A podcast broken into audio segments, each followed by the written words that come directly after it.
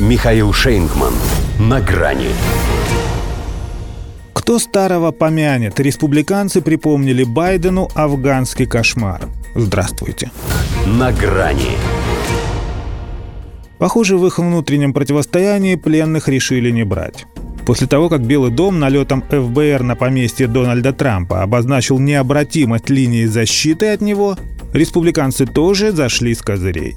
Это не Алаверды, скорее наоборот. Демократы, догадываясь, что ждет их президента к первой годовщине бегства из Кабула, сыграли в Маралаго на опережение, чтобы как-то размешать повестку. Теперь-то получается, что оба хороши. Причем, если на Трампа дело уже заведено, то просчеты Байдена еще надо доказать что при этой власти невозможно по определению. Поэтому доклад группы конгрессменов-республиканцев о причинах и следствиях постыдной эвакуации из Афганистана хоть и приурочен к конкретной дате, но рассчитан на продолжительный политический эффект с отложенной кульминацией. Там все, что удалось нарыть, за исключением того, к чему их так и не допустили.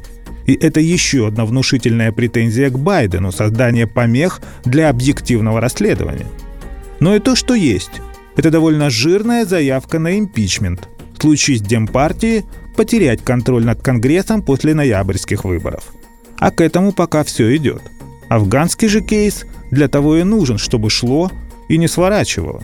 В отчете основной упор сделан на угрозах национальной безопасности, порожденных прошлогодним позором, с добавлением обвинений в сознательном сокрытии правды от общественности – Выяснилось, например, что более 800 американских граждан не были вывезены из Афганистана.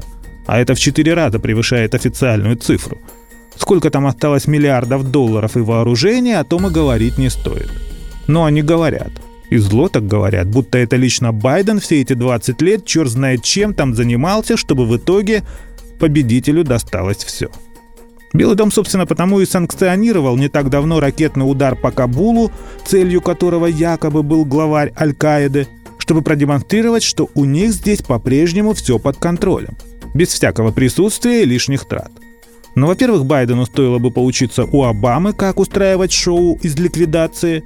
Во-вторых, доказательств ее результативности так и не предоставили. А вот тела падающих с американского транспортника афганцев видели все – Правда, их было всего несколько, а не несколько тысяч, что, судя по тону республиканских обличителей, возможно, было бы лучше. По их оценкам, примерно такое количество подготовленных США командос сбежали в Иран.